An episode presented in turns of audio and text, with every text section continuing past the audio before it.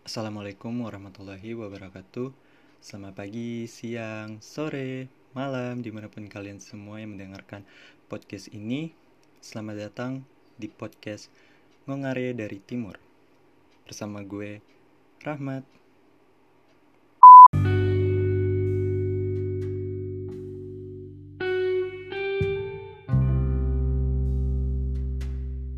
Halo teman-teman semuanya, apa kabar? Gimana kabar kalian hari ini? Semoga gue harap kalian semua dalam keadaan sehat-sehat dan kita semua dilindungi oleh Allah Subhanahu wa taala, Tuhan yang Maha Esa. Amin. Oke, jadi hari ini tanggal 2 Agustus 2020 atau tanggal 12 Zulhijjah 1441 Hijriah. Nah, uh, sebelum gue memulai podcast ini, gue mau kasih update sedikit. Jadi uh, gue lagi uh, apa namanya? Jadi gue lagi berduka karena uh, salah satu anggota keluarga gue, maksudnya keluarga besar itu ada yang meninggal. Jadi uh, sepupu gue itu baru aja meninggal semalam jam 23 lewat 53 menit waktu Indonesia bagian timur. Uh, untuk kenapa sampai dia bisa meninggal itu karena dia sakit. Uh, sakitnya apa? Sorry, gue gak bisa menjelaskan sakitnya apa karena ini demi kebaikan kita bersama demi apa ya? Demi menjaga privasi keluarga aja. Jadi buat teman-teman tolong uh, doain yang terbaik buat sepupu gue. Semoga dia uh, diampuni segala dosanya dilapangkan kuburnya dan apa ya Pokoknya semua amalnya diterima oleh Allah Subhanahu wa taala. Amin amin. Oke, itu tadi update-nya. Sekarang uh, jadi di episode kali ini gue bakalan membahas satu tema topik yang gue rasa ini uh, dialami sama semua orang juga dan uh, tema kali ini sangat akan sangat bukan akan ya akan kok akan sih? Sangat relate dengan gue. Kenapa? Karena uh, di tema kali ini semua yang bakalan gue jelaskan di sini yang bakalan gue paparkan yang bakalan gue ceritakan uh, semuanya itu pure gue alami sendiri. Jadi uh, mungkin ini bakalan apa ya bersifat sangat subjektif sekali karena ini berdasarkan pengalaman pribadi gue. Jadi kayaknya bakalan ini dari perspektif gue. Jadi tema kali ini adalah overthinking.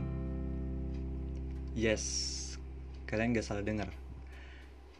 Jadi, um, gue ini uh, beberapa hari ke belakang itu mengalami overthinking, di mana gue mengalaminya itu sampai membuat gue nggak bisa tidur, which is insomnia lagi. Uh, untuk detailnya bakalan gue jelaskan lebih lanjut. Oke, okay? stay tune.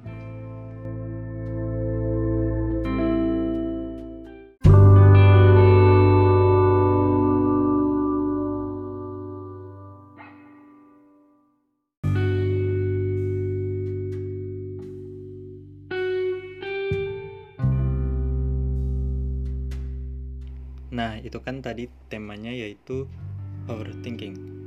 Nah, sebelum uh, kita bicara lebih jauh tentang apa itu overthinking, kita harus tahu dulu definisi dari overthinking itu sendiri. Jadi gue ada nemu uh, satu artikel. Ini artikelnya dari Bentar. Ini artikelnya dari Sehat Q. Jadi uh, overthinking adalah suatu kebiasaan yang tidak baik. Overthinking adalah istilah yang sering ditujukan bagi orang-orang yang terlalu banyak berpikir. Akan tetapi, jangan keliru menyamakannya dengan pemikir ya. Pasalnya, orang-orang yang overthinking sering sering memikirkan hal-hal seperti uh, sorry, sering memikirkan hal-hal sepele secara berlebihan. Kondisi overthinking ini sendiri bahkan sudah menjadi sebuah epidemi. Sebuah hasil studi yang dilakukan oleh Universitas Michigan ditemukan bahwa 73% dari golongan usia 25-35 tahun sering melakukan kebiasaan overthinking. Begitu juga dengan 62% dari golongan usia 45 sampai 55 tahun. Menariknya, orang-orang yang overthinking merasa kebiasaan tersebut akan lebih membantu mereka dalam memahami situasi dari berbagai sudut pandang berbeda. Faktanya, berdasarkan penelitian tersebut, overthinking adalah suatu kebiasaan yang tidak baik atau tidak sehat sehingga dapat memberikan dampak pada kesehatan mental Anda di kemudian hari.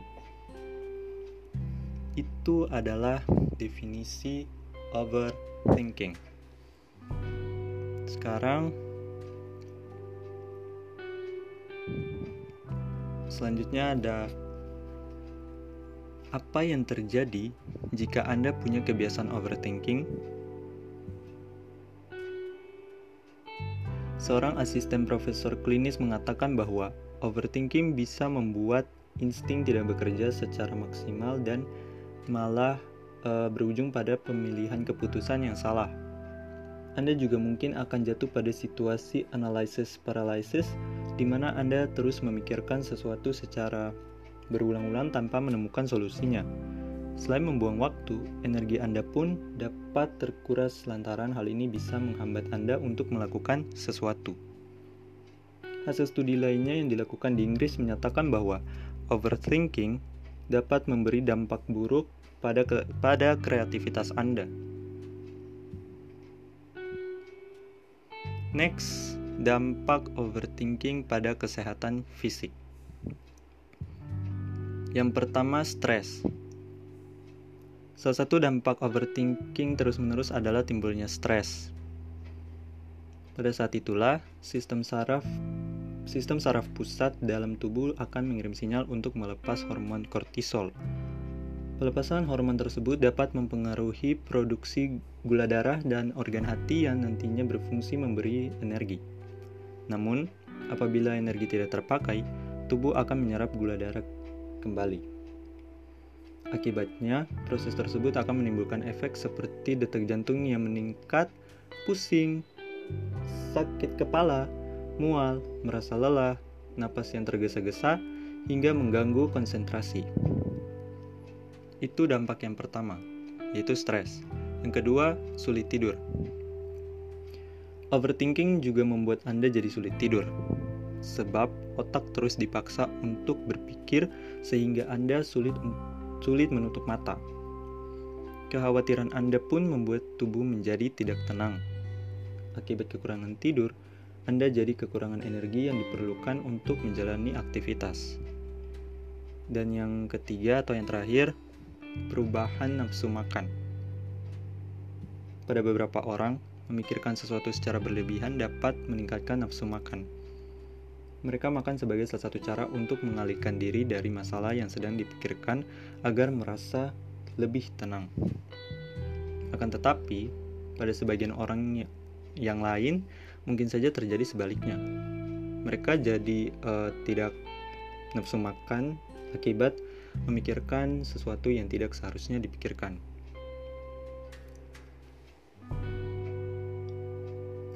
Uh, selain ketiga dampak overthinking yang udah gue jelaskan tadi, ada juga dampak overthinking lainnya yang ber yang bisa berpengaruh pada kondisi kesehatan lainnya, seperti gangguan pencernaan, meningkatkan risiko uh, masalah kardiovaskular, peradangan tubuh yang berdampak pada kesehatan kulit, dan menurunnya sistem kesehatan tubuh, sorry, dan menurunnya sistem kekebalan tubuh yang berkaitan dengan pelepasan hormon kortisol.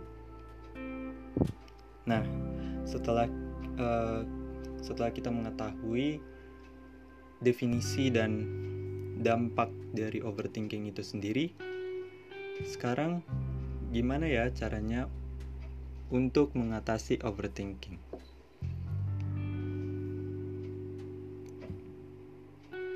Jadi di artikel ini uh, ada beberapa cara yang dapat dilakukan untuk mengatasi overthinking.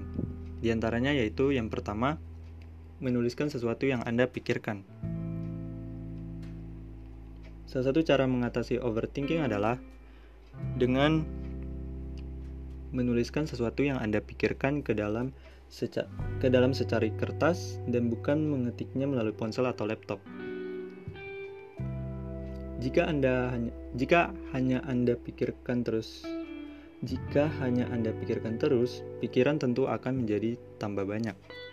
Dengan menuliskannya pada secari kertas, maka dapat membantu meringankan beban pikiran Anda. Selain itu, Anda pun jadi tahu langkah apa yang akan diambil, siapa tahu Anda akan menemukan solusi atau pilihan lain dari masalah yang dihadapi. 2. Mengalihkan dengan hal atau aktivitas yang menyenangkan. Cara mengatasi overthinking berikutnya adalah mengistirahatkan pikiran Anda dari sesuatu yang menyita energi dan waktu. Hmm, Anda bisa mengalihkannya dengan hal atau aktivitas yang menyenangkan, misalnya membaca buku, berolahraga, menonton film, mendengarkan lagu, atau sekedar menelpon sahabat untuk menceritakan masalah yang dihadapi. Tiga, merefleksikan diri. Memikirkan sesuatu secara berlebihan dapat sorry, memikirkan sesuatu secara berlebihan dan dan merenungkannya terlalu lama tentu tidak akan menyelesaikan masalah. Meski tidak mudah, sebaiknya refleksikan diri dan belajar dari kesalahan agar dapat menghindarkannya di lain kesempatan. 4. Mengambil tindakan. Cara mengatasi overthinking lainnya adalah segera mengambil tindakan dari masalah yang Anda hadapi. Langkah ini mungkin menjadi penting sekaligus paling sulit untuk dilakukan. Namun jika tidak ingin terus berlarut-larut memikirkannya, anda perlu mengambil tindakan saat itu juga, sebab apabila tetap memikirkannya, maka tidak akan membuahkan hasil. Oke, itu dia artikel dari Hello Q yang membahas tentang overthinking. Ya, yang membahas tentang overthinking.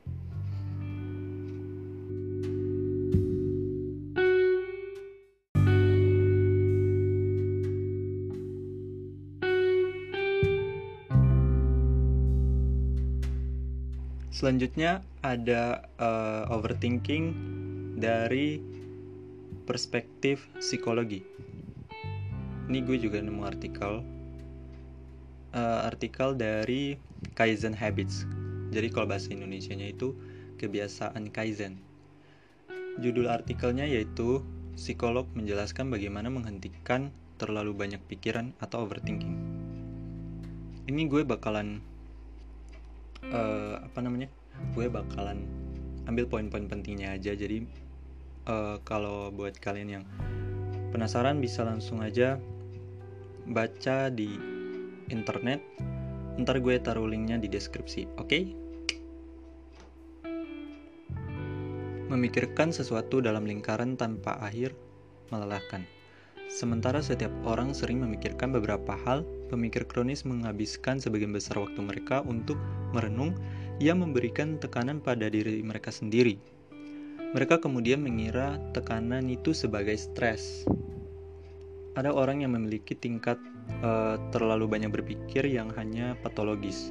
Kata psikolog klinis Catherine Pittman, seorang profesor di Departemen Psikologi di St. Mary's College di Notre Dame, Indiana. Tapi rata-rata orang juga cenderung berpikir terlalu banyak. Pittman juga penulis Rewire Your Anxious Brain, cara menggunakan neuroscience of fear untuk mengakhiri kecemasan, panik, dan khawatir. Overthinking dapat mengambil banyak uh, bentuk, musyawarah tanpa henti, musyawarah tanpa henti ketika membuat keputusan, atau dan kemudian mempertanyakan keputusan, berusaha membaca pikiran, mencoba memprediksi masa depan, membaca data terkecil, dan lain-lain.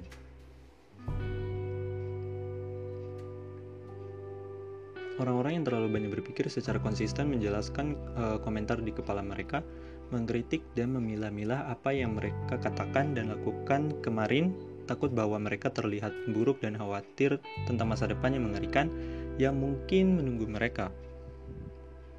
Bagaimana seandainya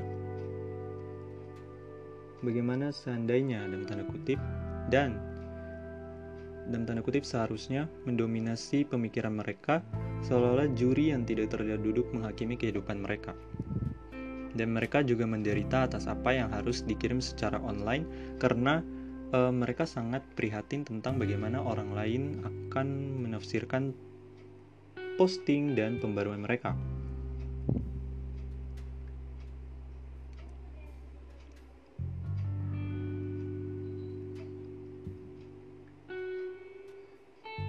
Ruminator berulang kali membahas acara, mengajukan pertanyaan besar, mengapa itu terjadi, apa artinya, tambah Susan Nolan Hoxema ketua Departemen Psikologi di Yale University dan penulis Woman Who Think Too Much. Cara, membe cara membebaskan terlalu banyak pemikiran dan mendapat kembali kehidupan Anda. Tapi mereka tidak pernah menemukan jawaban. Jika Anda secara konsisten memusatkan perhatian pada perenungan dan menjadikannya kebiasaan, itu akan menjadi lingkaran. Dan semakin Anda melakukannya, semakin sulit untuk berhenti Psikolog klinis Helen Odesky CD berbagi wawasan. Begitu sering orang bingung berpikir berlebihan dengan pemecahan masalah. Kata Odesky, penulis Stop Anxiety from Stopping You. Tapi yang akhirnya terjadi adalah kita hanya berputar-putar saja, kata Odesky. Kami tidak benar-benar memecahkan masalah.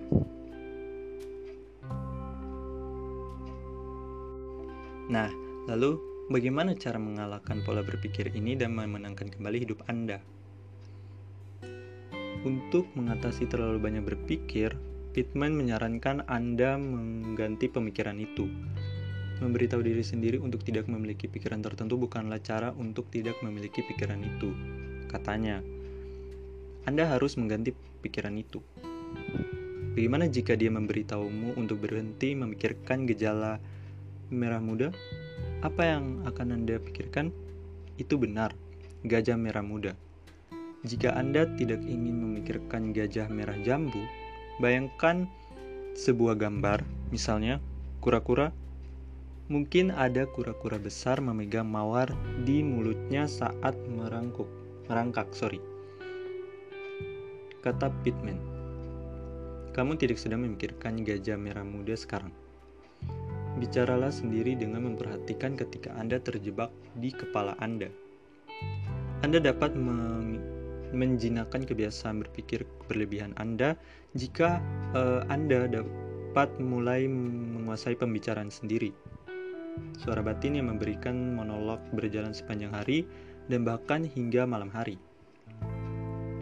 Anda dapat menempuh jarak psikologis sedikit dengan menghasilkan interpretasi lain dari situasi yang membuat pikiran negatif Anda kurang dapat dipercaya. Kata Bruce Hubbard, Direktur Cognitive Health Group dan asisten-asisten profesor psikologi dan pendidikan di Universitas Columbia. Ini disebut restrukturisasi kognitif. Tanyakan kepada diri sendiri, berapa probabilitas bahwa apa yang saya takuti akan benar-benar terjadi? Jika probabilitasnya rendah, apa hasil yang lebih mungkin?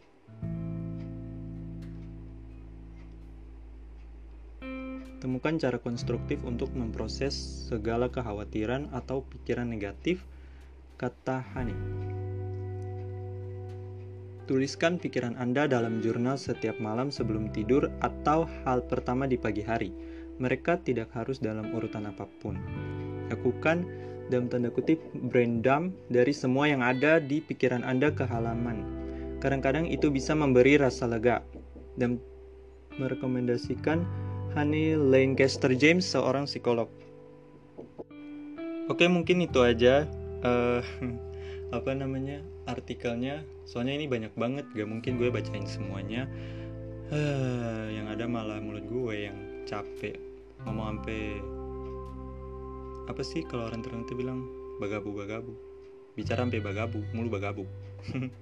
Ya maksudnya itu adalah ngomong sampai apa sih keluar jigong gitu. Uh, pokoknya aduh ini aja mulut gue udah sakit rahang gue udah sakit oke okay? uh, eh, selebihnya kalian bisa baca artikelnya di internet oke okay?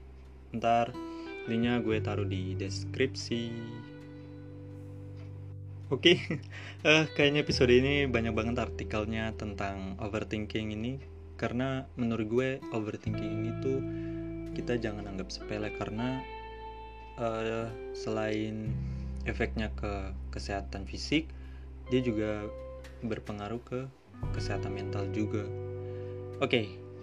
nah gue juga nemu nih apa namanya artikel yang membahas tentang overthinking artikelnya ini itu membahas tentang overthinking dari sudut pandang Islam nah kira-kira gimana sih uh, Islam memandang overthinking itu Oke, langsung aja. Ini dia. Ya sorry disclaimer. Uh, ternyata ini tuh artikelnya tentang gimana cara menghilangkan stres menurut Islam. Jadi uh, sorry kalau misalnya gak apa ya gak sama persis at least apa namanya at least uh, poin-poinnya tuh kurang lebih sama ya sorry sorry banget kalau misalkan infonya uh, kurang jelas kalian bisa apa bisa riset lagi bisa cari-cari lagi referensinya di entah dari buku, internet, atau apa pun. Oke. Dalam beberapa penelitian, terdapat beberapa cara menghilangkan uh, stres menurut Islam. Agama Islam juga mengajarkan umatnya agar tidak lemah dan bersedih hati dalam menghadapi ujian atau cobaan. Seperti dalam firman-Nya berikut. Janganlah kamu bersikap lemah dan janganlah pula kamu bersedih hati padahal kamulah orang-orang yang paling tinggi derajatnya. Jika kamu orang-orang yang beriman. Quran surah Ali Quran surah Ali Imran ayat 139. Dalam ayat tersebut, secara tidak langsung Allah menyemangati kamu agar tidak bersedih hati atas cobaan yang kamu terima. Bersedih hati dalam ayat tersebut juga memiliki makna yang berdampingan dengan stres. Oke. Okay uh, ini dia beberapa cara yang bisa menghilangkan stres dalam Islam. Yang pertama yaitu lakukan traveling dalam tanda kutip religi. Allah mengutus malaikat Jibril, eh sorry sorry, seperti kisah Nabi Muhammad saat kehilangan istri dan pamannya, Allah mengutus malaikat Jibril untuk mendatangi Rasulullah dan melaksanakan Isra dan Mi'raj sebagai pengalihan rasa sedih yang dialami oleh Rasulullah. Melakukan wisata atau traveling dapat menjadi salah satu cara menghilangkan stres menurut Islam. Dengan kamu mengunjungi eh, tempat-tempat uh, wisata yang sorry, dengan kamu mengunjungi tempat-tempat wisata religi, dapat menjadi pengalihan sementara dari rutinitas yang menjadi faktor stres atau stresor. Selain itu, kamu juga bisa memperluas wawasanmu tentang pengetahuan Islam.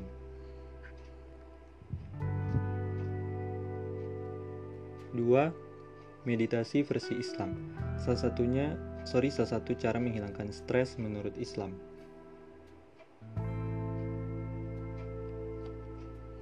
Seperti halnya dalam ilmu psikologi barat,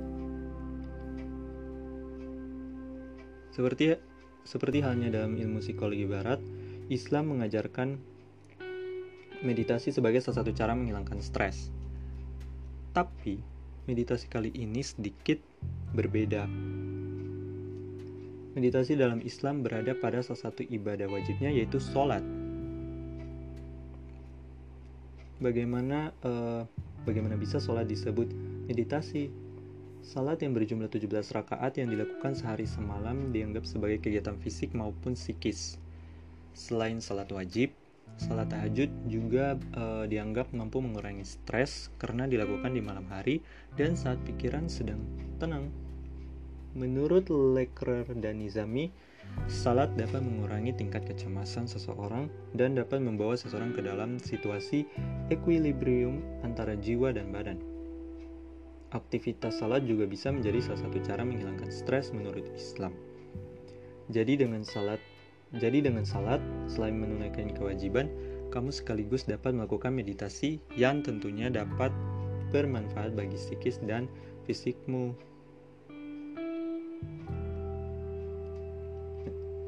Mendengarkan muratal. Muratal atau rekaman berisi bacaan Al-Quran yang dibaca oleh manusia.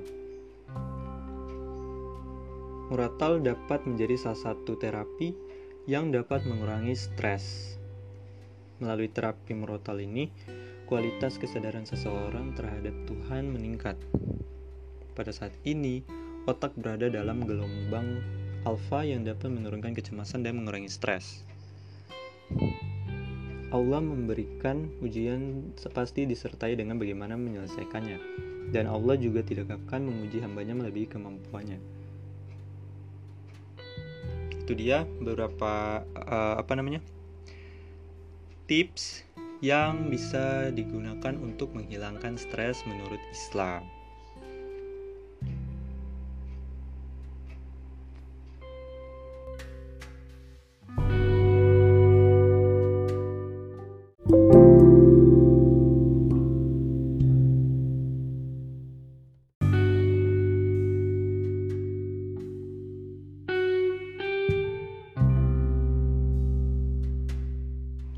Itu tadi uh, apa namanya overthinking dari berbagai macam sudut pandang. Ada yang dari secara umum, kemudian apa namanya? overthinking secara umum, kemudian overthinking menurut Islam dalam pandangan psikologi.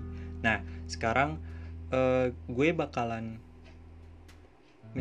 nge apa ya? Gue bakalan ceritain bagaimana pengalaman gue menghadapi overthinking yang membuat gue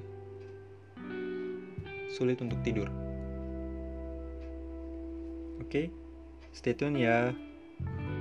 Oke, okay, uh, eh, jadi overthinking yang gue alami itu terjadi pada hari Jumat tanggal 24 Juli 2020 jam 1 pagi. Jam 1 lewat 18 menit waktu Indonesia Barat.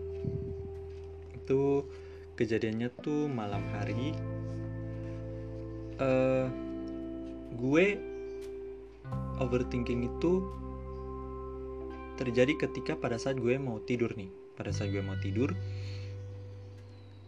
udah tutup mata tapi gue udah mencoba untuk uh, apa ya mengistirahatkan semua badan otak.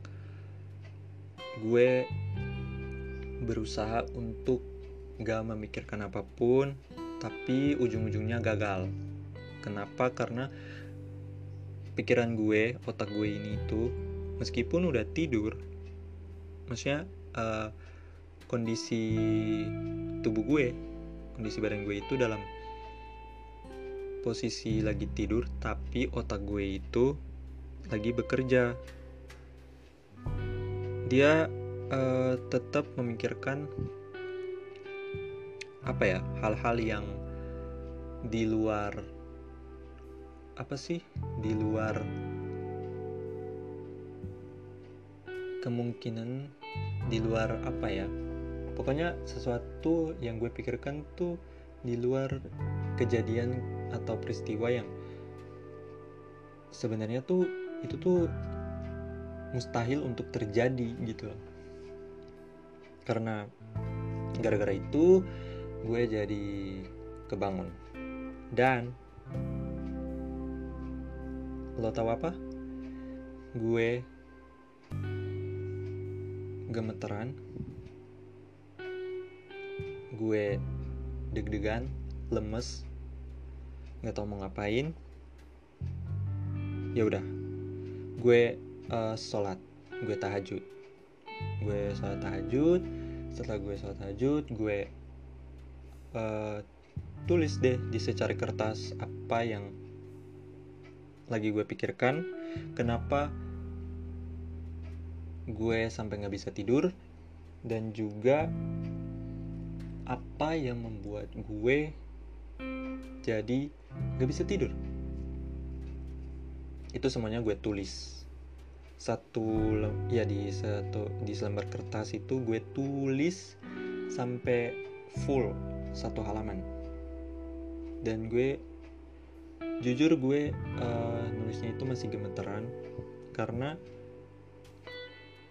apa ya?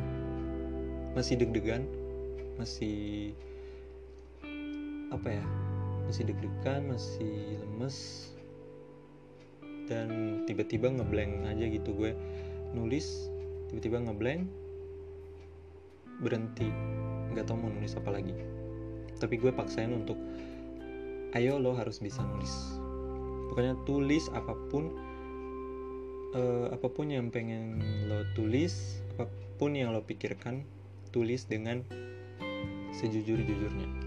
Gitu loh biar supaya uh, lo bisa tahu nih kira-kira apa sih penyebabnya kira-kira gue bisa cari distraksi atau alternatif yang lain gak gitu. Dan uh, alhamdulillah gue udah berhasil menulis satu halaman full. Nih ya ada di samping gue nih di meja belajar ini dia kertasnya kalau kalian bisa denger. Uh, gimana ya? Bacain gak ya? Gue sejujurnya gue malu cuy. Uh, mendingan gak usah deh. Jadi intinya adalah yang gue tulis ini adalah uh, apa pun yang gue pikirkan itu uh, contohnya nih misalnya gue kasih case deh biar lebih paham. Uh, misalnya nih gue ketemu sama stranger atau orang asing. Terus tiba-tiba si stranger ini dia ngasih sesuatu ke gue. Uh, entah itu pokoknya apa pun deh. Mau barang, mau makanan, mau apa pun itu. Nah, setelah dia kasih ke gue, gue langsung mikir, orang kok baik banget sih? Ngasih sampai uh, apa namanya? Sampai ngasih gue beginian. Kayak misalnya contohnya dia kasih gue uh, buku misalnya. Setelah gue uh, ber, uh, apa namanya? Berterima kasih. Terus gue langsung mikir gini ini orang kok baik banget sih mau ngasih gue buku? Hmm, beneran gak ya dia ngasih gue ini tuh tulus ikhlas tanpa pamrih. Apa jangan-jangan ini modus? Apa jangan-jangan dia cuma pura-pura? Hmm, tapi kok gue nggak yakin ya? Nah yang kayak gitu-gitu yang ada di pikiran gue yang ada di otak gue. Dan semakin gue uh, memikirkan hal-hal yang seperti itu secara terus-menerus itu membuat kepala gue jadi pusing dan sakit. Karena gue terlalu memikirkan hal-hal yang seharusnya nggak gue pikirkan gitu loh. Dan apa ya? Uh, contoh case yang lain adalah misalnya nih lo uh,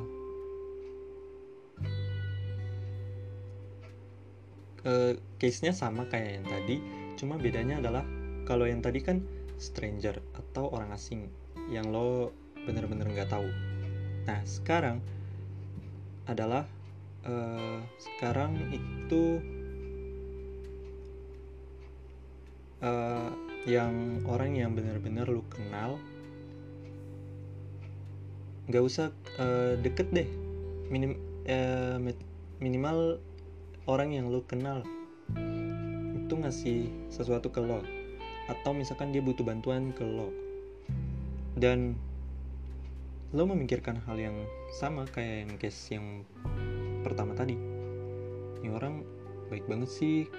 Kok dia mau ngasih ini ya ke gue? Atau misalkan kok dia mau ya dibantu sama gue? Nah pikiran-pikiran itu yang uh, apa ya? Kalau dibiarkan secara terus menerus itu bisa membuat kita menjadi stres. Dan itu tuh nggak baik buat bukan cuma fisik kesehatan fisik tapi juga kesehatan mental kita. Dan uh, apa ya? Setelah gue apa namanya?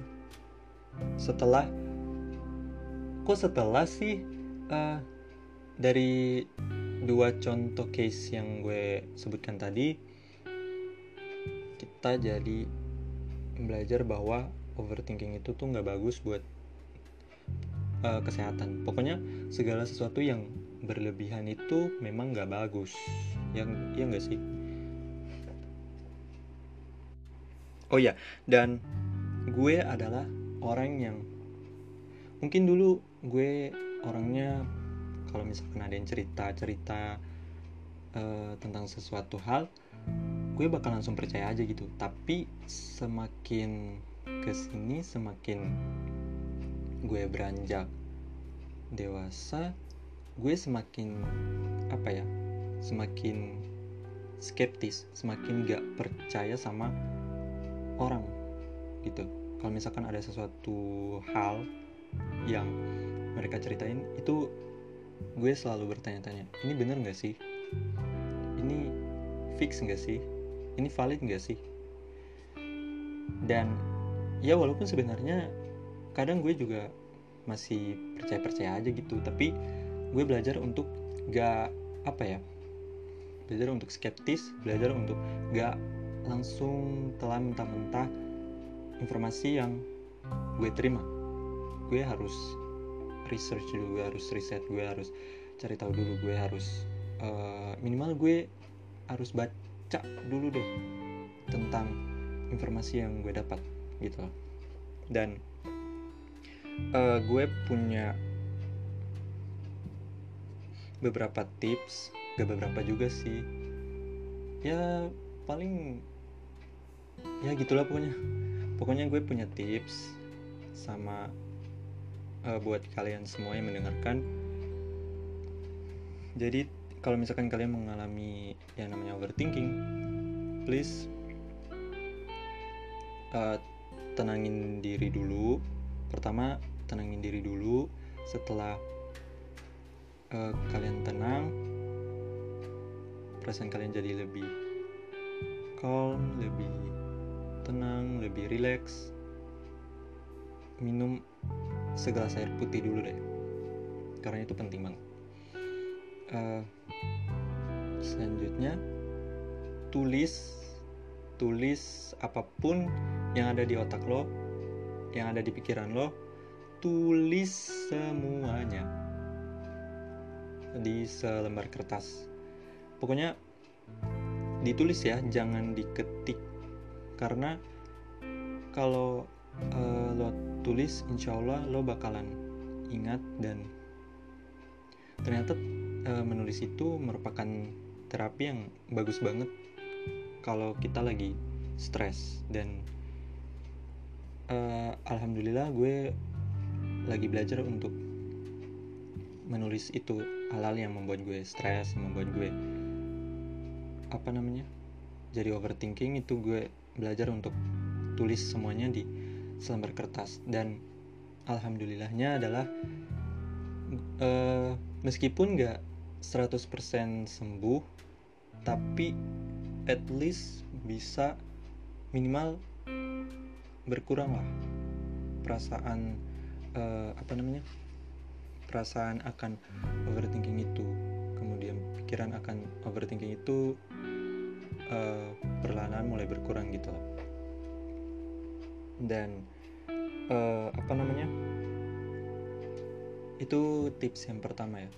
Yang kedua adalah oh iya uh, gue juga ini apa namanya overthinking ini itu membuat gue jadi negative thinking ke orang lain. Jadi berprasangka buruk ke orang lain. Jangankan berprasangka buruk ke orang lain. Ke Allah aja ke Tuhan aja gue masih suka uh, suzon gitu. Sama ke diri gue sendiri juga masih sering suzon dan mungkin itu yang menyebabkan gue hati gue nggak tenang. Uh, pikiran gue juga jadi kacau. Dan ya ini tipsnya adalah positive thinking positive thinking sama Tuhan lo usnuzon kalau lo muslim usnuzon sama Allah sama Tuhan lo. Terus husnuzon sama diri lo sendiri. Eh, nggak usah apa ya pikirkan yang macam-macam. Dan apa ya mungkin itu aja kali ya kalau misalkan ada yang kurang uh, sorry banget karena gue juga nyala manusia biasa. Gue juga uh, banyak kekurangannya.